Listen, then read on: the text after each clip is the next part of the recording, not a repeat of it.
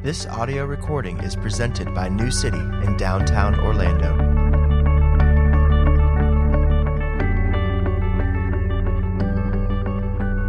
Hear the word of the Lord. The Lord said to Moses and Aaron in the land of Egypt, This month shall be for you the beginning of months.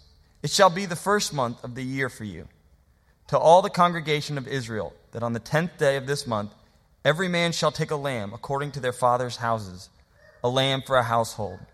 And if the household is too small for a lamb, then he and his nearest neighbor shall take according to the number of persons, according to what each can eat, you shall make your count for the lamb. Your lamb shall be without blemish, a male, a year old. You may take it from the sheep or from the goats, and you shall keep it until the fourteenth day of this month, when the whole assembly of the congregation of Israel shall kill their lambs at twilight. Then they shall take some of the blood and put it on the two doorposts and in the lintel of the houses in which they eat. They shall eat the flesh that night, roasted on the fire, with unleavened bread and bitter herbs. They shall eat it. Do not eat any of it raw or boiled in water, but roasted, its head with its legs and its inner parts. And you shall let none of it remain until the morning. Anything that remains until the morning you shall burn. In this manner you shall eat it, with your belt fastened your sandals on your feet, and your staff in your hand, and you shall eat it in haste. It is the Lord's Passover. For I will pass through the land of Egypt that night, and I will strike all the firstborn in the land of Egypt, both man and beast, and on all the gods of Egypt I will execute judgments. I am the Lord. The blood shall be a sign for you on the houses where you are, and when I see the blood, I will pass over you and no plague will befall you to destroy you when I strike the land of Egypt. Verse 21. Then Moses called all the elders of Israel and said to them, Go and select lambs for yourselves, according to your clans, and kill the Passover lamb. Take a bunch of hyssop and dip it in the blood that is in the basin, and touch the lintel and the, tor- and the two doorposts with the blood that is in the basin. None of you shall go out of the door of his house until the morning for the Lord will pass through to strike the Egyptians.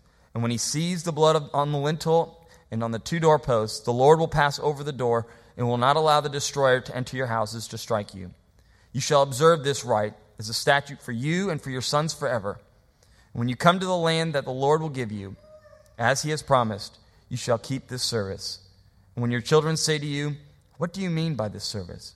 You shall say, It is the sacrifice of the Lord's Passover for he has passed over the houses of the people of Israel in Egypt when he struck the Egyptians, but spared our houses. And the people bowed their heads and worshipped. Then the people of Israel went and did so, as the Lord had commanded Moses and Aaron. So they did. At midnight, the Lord struck down all the firstborn in the land of Egypt, from the firstborn of Pharaoh who sat on his throne to the firstborn of the captive who was in the dungeon, and all the firstborn of the livestock. And Pharaoh rose up in the night he and all his servants, and all the Egyptians. And there was a great cry in Egypt, for there was not a house where someone was not dead. This is God's word. Please be seated. As I said this morning, we returned back to the book of Exodus, uh, chapter 12. Uh, last fall, we had a dozen or so sermons in Exodus. We took a break at the beginning of this uh, winter and spring to kind of work through Philippians and now we're back. Uh, in order to sort of remind all of us of where we've been, in order to catch you up, if you're visiting or new, I have to remind you of where we are in the story for you to begin to even uh, understand what's going on in chapter 12 of Exodus. The people of Israel, who, who started out as one extended family hundreds of years before, they've become this rapidly multiplying multitude within uh, the land of Egypt. And uh, while for years, uh, the people of Israel enjoyed the favor and the kindness of the pharaohs. Uh, in recent years, the pharaohs had noticed this rapidly growing people group inside uh, their own boundaries, the boundaries of their own country. And, and so the pharaohs began to fear the Israelites, and the pharaohs began to implement public policy uh, in an attempt to oppress the Israelites and, and, and essentially to, to sort of curb uh, population growth uh, among the Hebrews. So they enslaved them.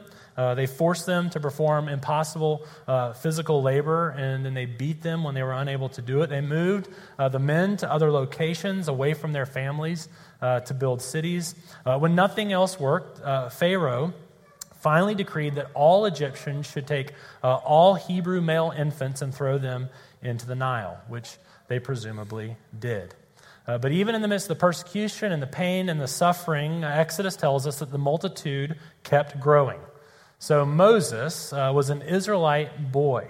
Uh, he was ironically saved uh, by Pharaoh's daughter from uh, the Nile. He, he grew up in Pharaoh's house. But at the age of 40, Moses had to flee the country because his most intense loyalty to the Israelites became uh, known. So Moses was in the wilderness for 40 years, shepherding and just living a, a life of exile in a sense. And after 40 years, uh, the Lord, Yahweh, uh, confronted Moses. He converted Moses.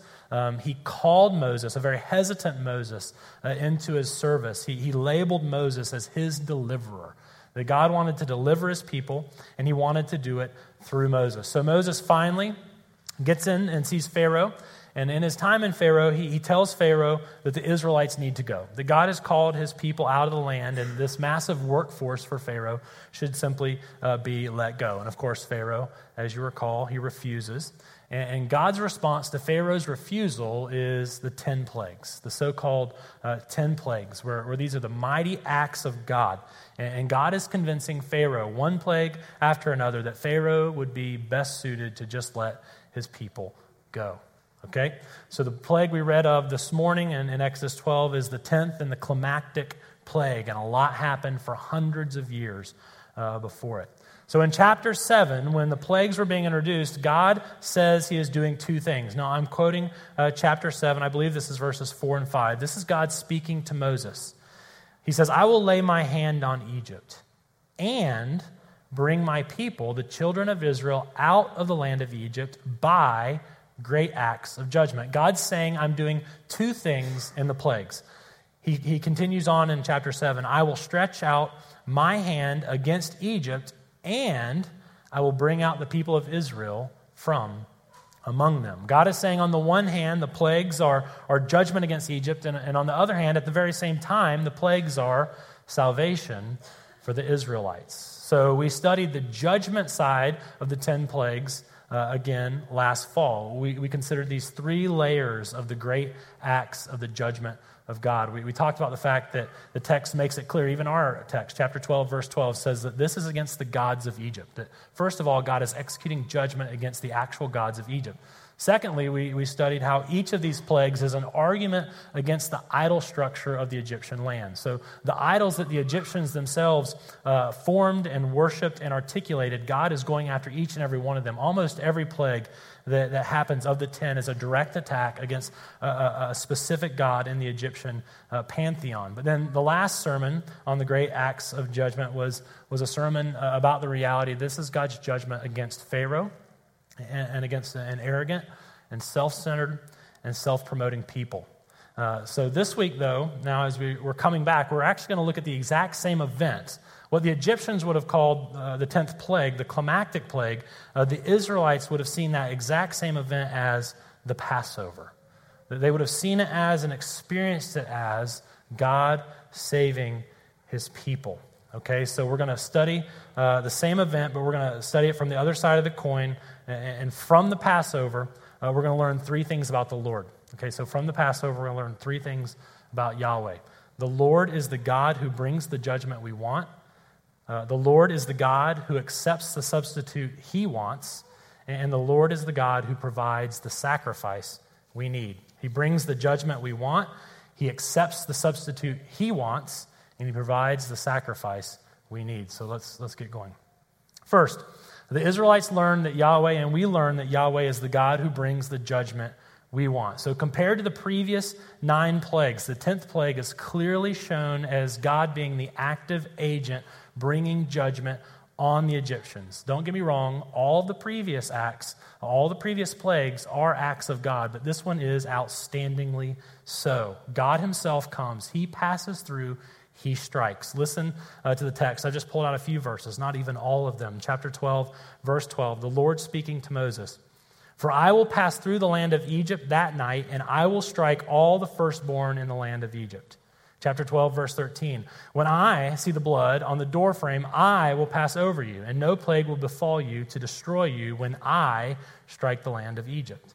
So, up until this point, God worked through Moses. God worked through Moses' staff. God uses little insects. He's able to use rivers. He's able to use lots of different uh, media, if you will, to bring about his plague. But he says in this plague, he's personally there, uh, executing judgment, uh, striking the Egyptians. Okay, so listen clearly. Thousands, if not hundreds of thousands of people died on this night firstborn is an identity, it's a label. Each marriage would have a firstborn child. A firstborn would wear that label, they would wear that identity their entire life. Being the firstborn has nothing to do with your current age, it has to do with the order of birth. In my world, my firstborn daughter, Maddie, she's a firstborn. My mother, Nancy, she's a firstborn. Uh, Trisha's older sister, Tina, she's a firstborn. My brother, Tommy, he's a firstborn. You see the point? We think little babies.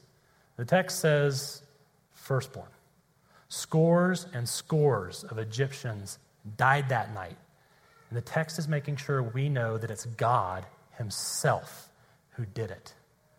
Chapter 12, verse 29 The Lord struck down all the firstborn in the land of Egypt, from the firstborn of Pharaoh to the firstborn of the captive who was in the dungeon, and all the firstborn of the livestock. If you look at verse 23, there is this one called the destroyer this one called the destroyer. And so commentators and theologians, they'll, they'll offer us various explanations uh, as to who uh, the destroyer is. What, what is the exact identity of the destroyer? Some of them see the destroyer as a title for God himself. Uh, some of them see the destroyer as the angel of the Lord. Some of them see the destroyer uh, as this personification of the 10th plague.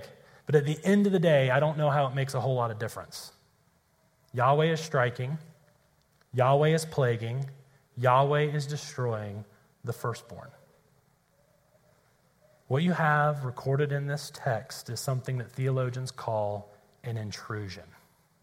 Okay? This is a final judgment day justice coming down into or breaking into history. This is one night in one place where the final judgment intrudes into history and takes effect. It's a temporary and preliminary but devastating taste of final judgment. So, if you think about your Bible stories, a lot of them you learned when you were a child. Some of them, even if you're not familiar with, your, with the Bible, you've heard of them. Okay, the Bible records these intrusions where things are just going along and all of a sudden, bam, Judgment Day just shows up and it's horrific. Okay? So, so think about it uh, Noah and the flood, Sodom and Gomorrah, even in the New Testament, Ananias and Sapphira. How many of us haven't done what they did? Just a little bit of duplicity. And God's just like, that's it. Intrusion. Done. In most of the intrusions in the Old Testament, this word for destroy or destroyer shows up. This is like God's little word that say, hey, something, something's happening here. Pay attention. I'm doing it, and it's important. One commentator, when he began his chapter on chapter 12, he says, And now we enter the sacred precincts of Exodus 12. So at first we say, you know, you, you labeled this point uh, that God brings the judgment we want.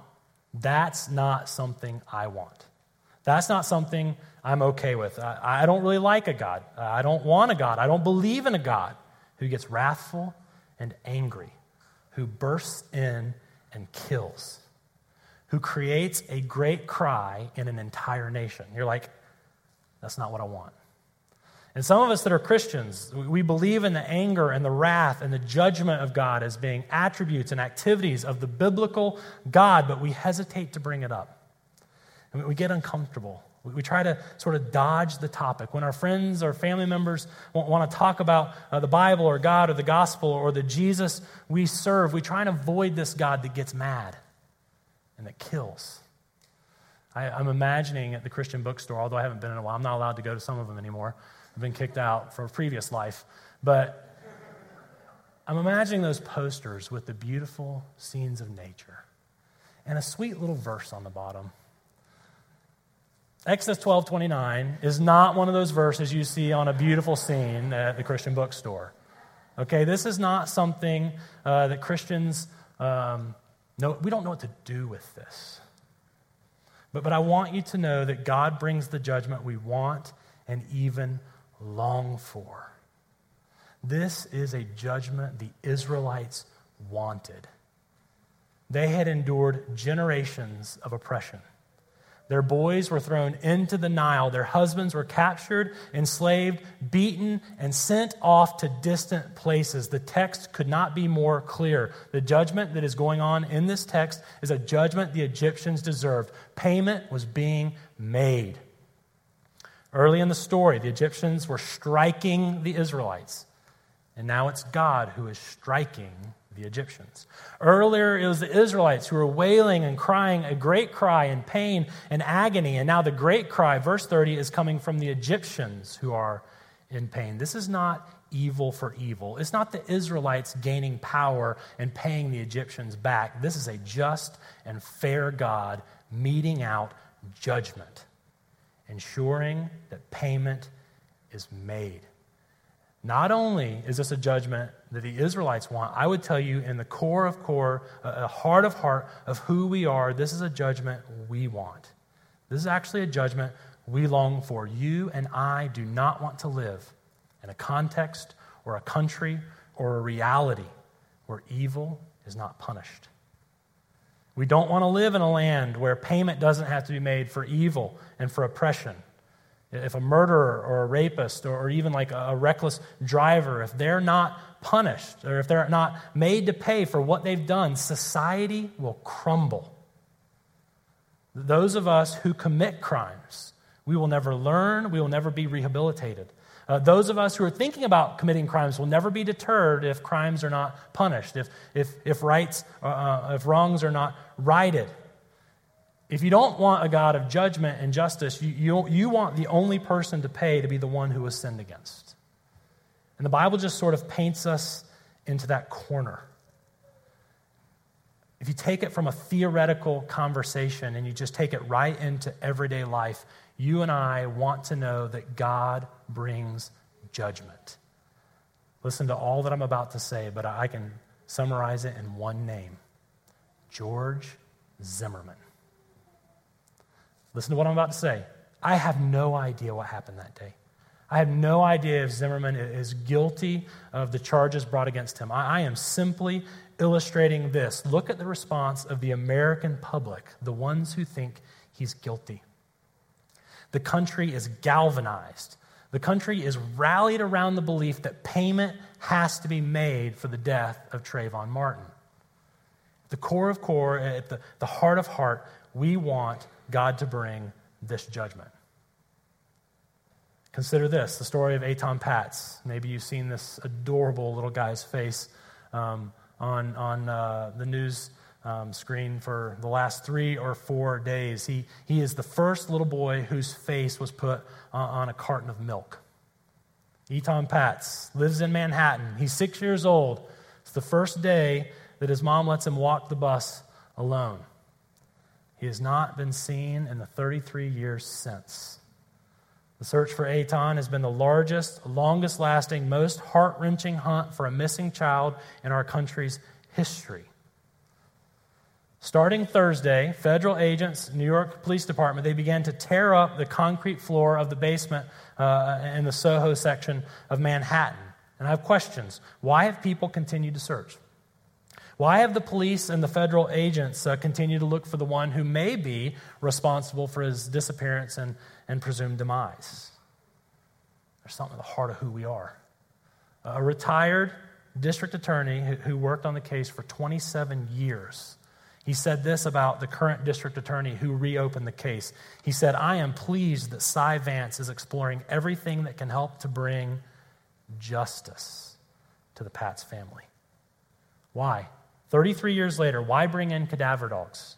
Why dig up 806 square feet of concrete? Why partition off a section of a landfill and sift through all of the debris? Because there's something deep inside of us that knows that wrongs have to be righted, that judgment has to be brought, that payment has to be made.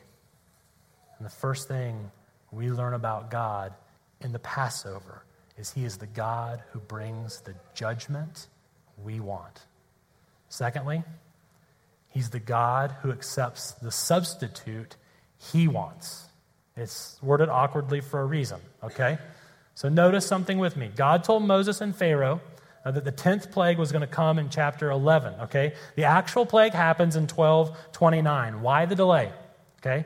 What's going on? What is God up to? What is happening for 28 verses?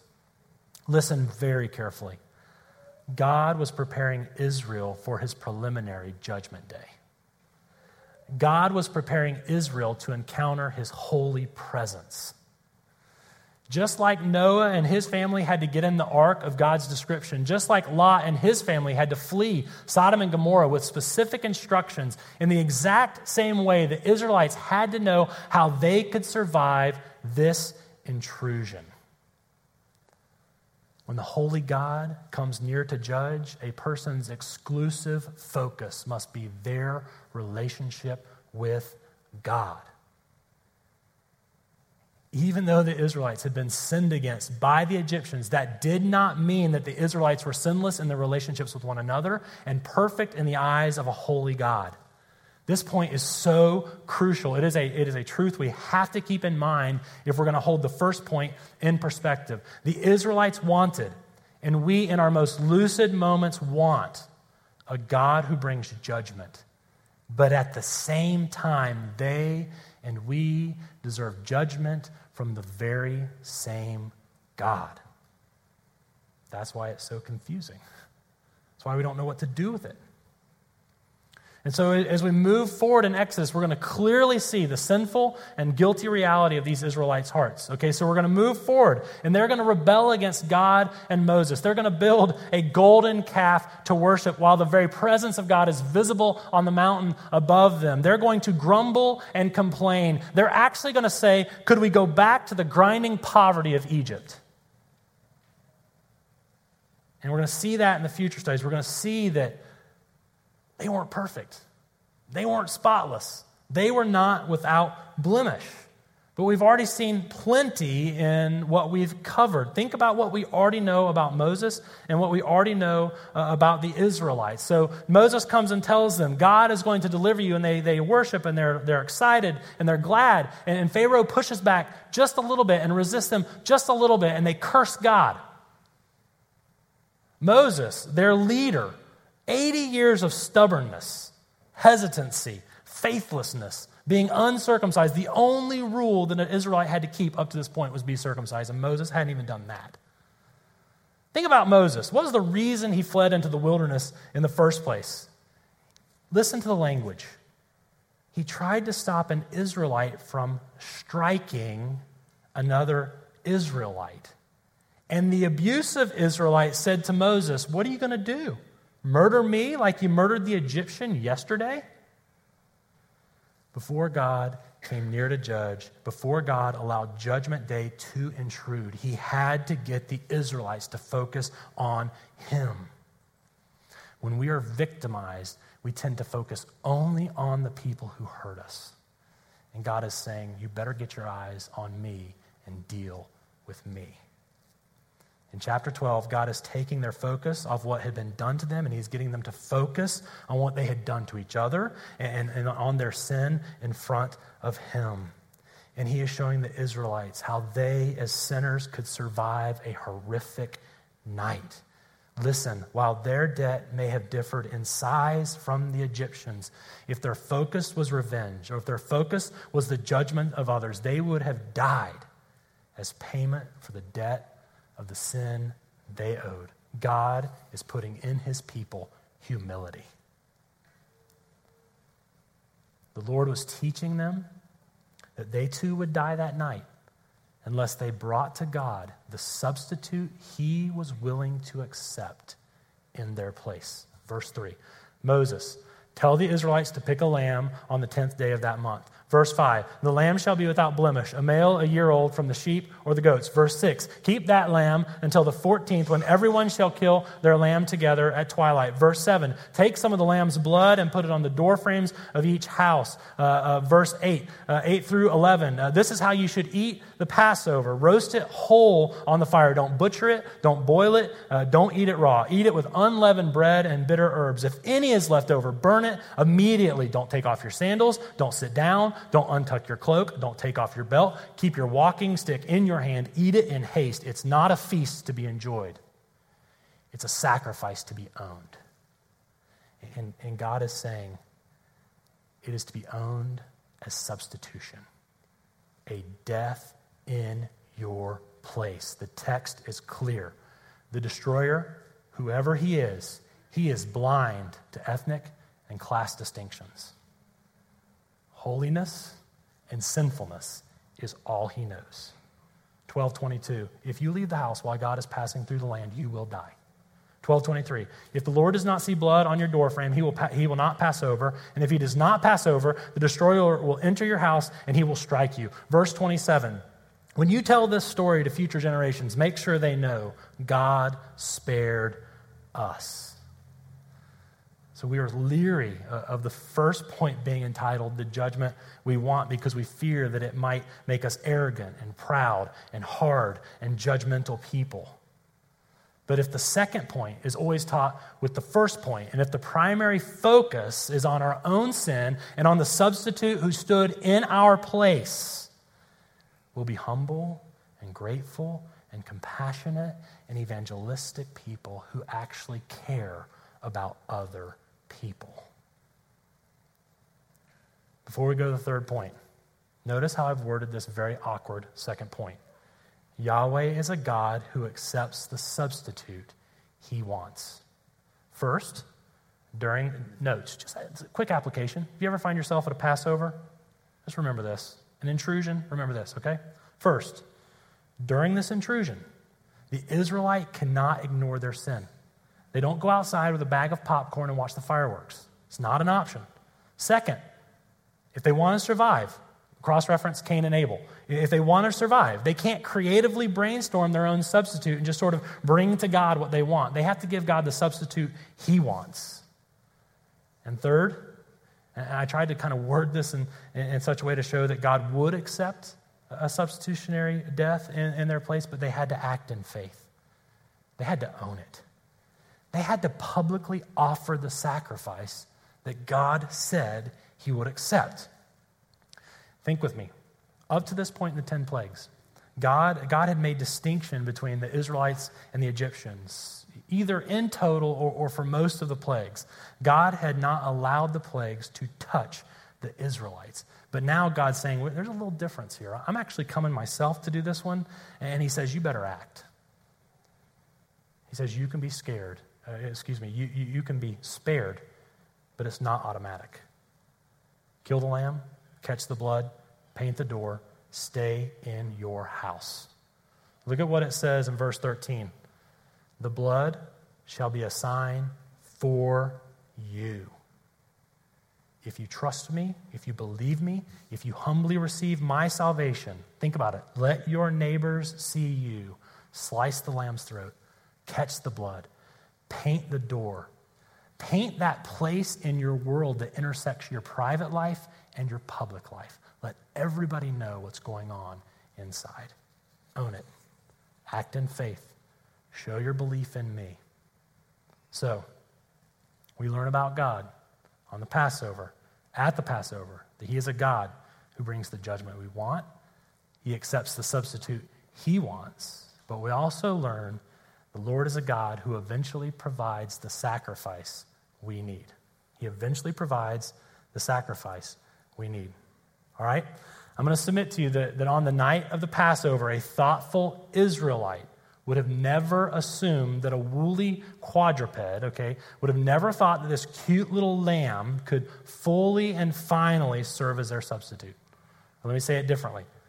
There's going to be several indicators in this story that should have alerted them and should alert us to the fact that while God will allow another to die in our place, that other cannot be an animal. All right, so a thoughtful Israelite, I submit to you on that night, they would have known there's more to the story. First, verse 24. Verse 24 speaks to the Passover rite, the service, the statute that they were going to continue on in uh, uh, for years and years and years and generations and generations and generations. Before the Israelites ever went out and did what the Lord commanded, verse 28, they were alerted to the fact that this time, next year, they're going to do the same exact thing. In other words, the judgment that they deserve could not be satisfied by this little lamb. Second, God's insistence in verse 5 that the animal be male, without blemish, spotless, proactively perfect. This informed the Israelites that, that they should die for their imperfections, for their blemishes, for their spots. But further, year after year, watching a physically perfect animal die would teach you to look for the spiritually perfect human who could die in your place, one that could actually satisfy the wrath of God. I actually believe that a thoughtful Israelite would have known that, that eventually a perfect human would have to come and die in their place as their substitute. Every one of us knows, I think they learned over time, a sinner can die for their own sin, but it takes a righteous man to die for someone else's sins. Third and finally, I think that the way the plague and the Passover were described to the Israelites, they knew something very significant was going to go down in the future. I'll explain it to you like this. When I say the action verb pass over, what do you think? Verse 13, I will pass over you. Verse 23, the Lord will pass over the door. Verse 27, the Lord passed over the houses. I think that we think this that Passover is like jumping. The Lord will skip over your house. The Lord is going to jump over or go past the door when he sees the blood. I think we get the animated flick Prince of Egypt into our minds. And we see that wispy little thread like ghost spirit shadow thing. And he zooms up to a door and he's like, oh, blood. And he zooms past the door. Nothing could be further from the truth. Our English word Passover is a misnomer. The Israelites heard the Hebrew word Pesach, which I will never do that again, which meant this. This is what the actual word means to hover, to cover. Not to jump over, but to stay and shield. Now, I know, me included, we're a proud and suspicious bunch. We don't like being told that what we've assumed for 30, 40, 50 years is wrong. We don't like being told that our assumptions are inadequate and inaccurate. Um, but our assumption of the Passover as a hop, a skip, and a jump uh, couldn't be more wrong, and it couldn't rob Jesus of more beauty. What actually happened that night is this as God was passing through in judgment, when he saw the lamb's blood, he didn't skip on past, but he stayed, he hovered, he covered, and he protected. It's what the Bible says. Reread it. Verse 23. For the Lord will pass through to strike the Egyptians. And when he sees the blood on the lintel and on the two doorposts, the Lord will pass over the door, hover, and will not allow the destroyer to enter your houses to strike you. Mysteriously, God is doing two things in this verse. He is passing through in judgment, and he is passing over, hovering in protection. At the same time, God is unleashing his judgment and protecting his people from the very same judgment.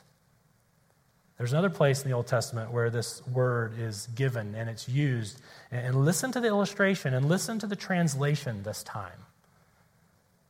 Centuries later, the Israelites are tempted to flee to Egypt for protection when another enemy is coming after them, and God is saying, Stay there. Don't look to Egypt for help. I will help you. Isaiah 31. Like birds hovering, so the Lord of hosts will protect Jerusalem. He will protect and deliver it, He will spare and rescue it. This word was used for a mother hen pulling her chicks under her wings and protecting her brood from danger. About six weeks ago, Stephanie Decker made national news. Stephanie was a loving mother of two, is a loving mother of two, thank God. And the three of them were caught off guard when the horrific uh, tornadoes ripped through Kentucky. Three of them were, were, seeking shelter in the basement, in that place where you should be seeking shelter. And she reported that she could feel the house being sucked up into the vortex um, of the tornado. And she said that she took um, a comforter or a blanket and she covered her kids, and, and, and the kids were crying out and they were afraid, and she could feel them uh, being moved by the force of the wind. And so she says she laid her body on top of them. She laid her body over them. And as this tornado goes by, a tornado that killed 39 people, she said massive chunks of the house were being picked up and slammed down, picked up and slammed down. She made it through alive, but she lost both of her legs. But listen to this her children underneath her went through the entire ordeal unscathed. It wasn't that the tornado decided to skip over the house The tornado unleashed its power and its fury and its deadly intentions. But the children were not harmed by the tornado and they were not crushed by the house because their mother took them under her wings, as it were, and shielded them. She was crushed, they were safe.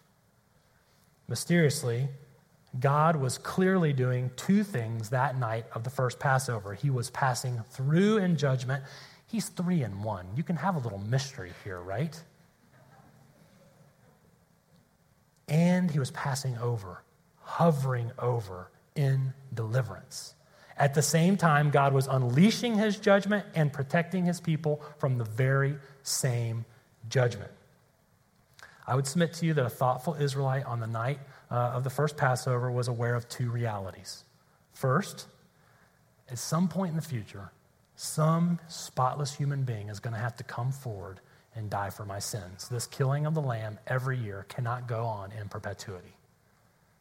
Second, knowing what they knew about their word, the thoughtful Israelite would say, when that point in time comes, I'm going to need, mysteriously, someone with the strength of God to defend me from the just judgment and wrath of the very same God. His name is Jesus, Son of God and Son of Man. The Israelites, of course, had no idea uh, what would finally go down or how this would be ultimately fulfilled. But when we stand on the timeline of history and we look back to the Passover event 3,500 years ago, we can see it through the person and the life and the death and the resurrection of Jesus. And what we see at the Passover through the lens of the cross is Jesus. When John the Baptist laid his eyes upon Jesus for the first time, this incredibly devout Jew said, Behold, the Lamb of God who takes away the sins of the world. A thoughtful Israelite was waiting for a human being to be the spotless Lamb of God. Paul says he couldn't be more clear. 1 Corinthians 5 7. My text says that Jesus is our Passover lamb. You know what it very simply says? He's our Passover. We add lamb because we don't know what to do with that.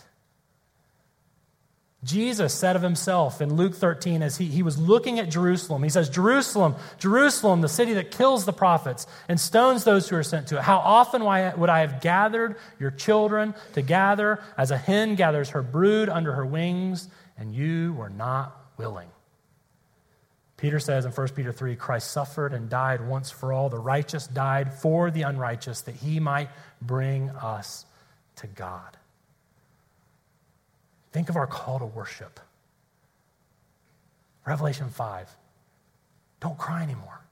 Look, there's the lion of the tribe of Judah. He's worthy, he's strong, he's able to take the scroll, he's able to break the seal. And John looked up and he wipes the tears from his eyes and the snot from his nose. And he looks and he's expecting this powerful lion.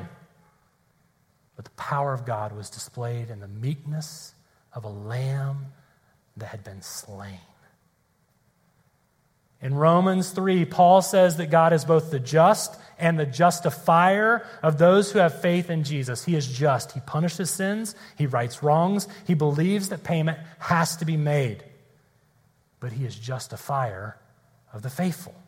In other words, he accepts a substitute and he provides the sacrifice.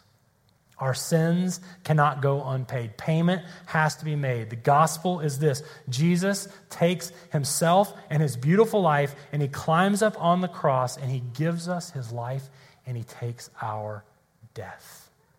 Mysteriously, God was doing two things at the cross of Jesus Christ. He was unleashing his furious wrath and judgment, and at the same time, he was protecting his people from the very same judgment. My favorite intrusion in all of Scripture is the cross of Jesus Christ. The earth shook, rocks split, everything goes dark from noon to three. The wrath of God thrusts itself into time and space, and the innocent, beautiful, spotless Lamb of God is crushed in our place. Let's pray.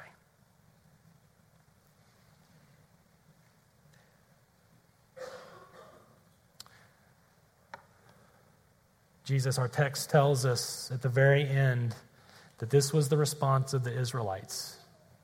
They bowed their heads, they worshiped you, and they went and did what you said. We thank you that as we look at the judgment of God, the holy, awesome, horrific, rightful judge, that we can look at this judge and this judgment. We can bow our heads. We can worship you as the one who absorbed it. And we can move to the Passover as it's been fulfilled in the sacrament of communion. We thank you, Jesus, that we do not have to pay for our sins. We do not have to earn the Father's love, that you have come and you have paid in full. And in paying in full, you have given us your righteousness and your record and your beauty and your spotlessness and your status as one without blemish. May we believe and may we be filled with gratitude and faith. In your name we pray, Jesus. Amen.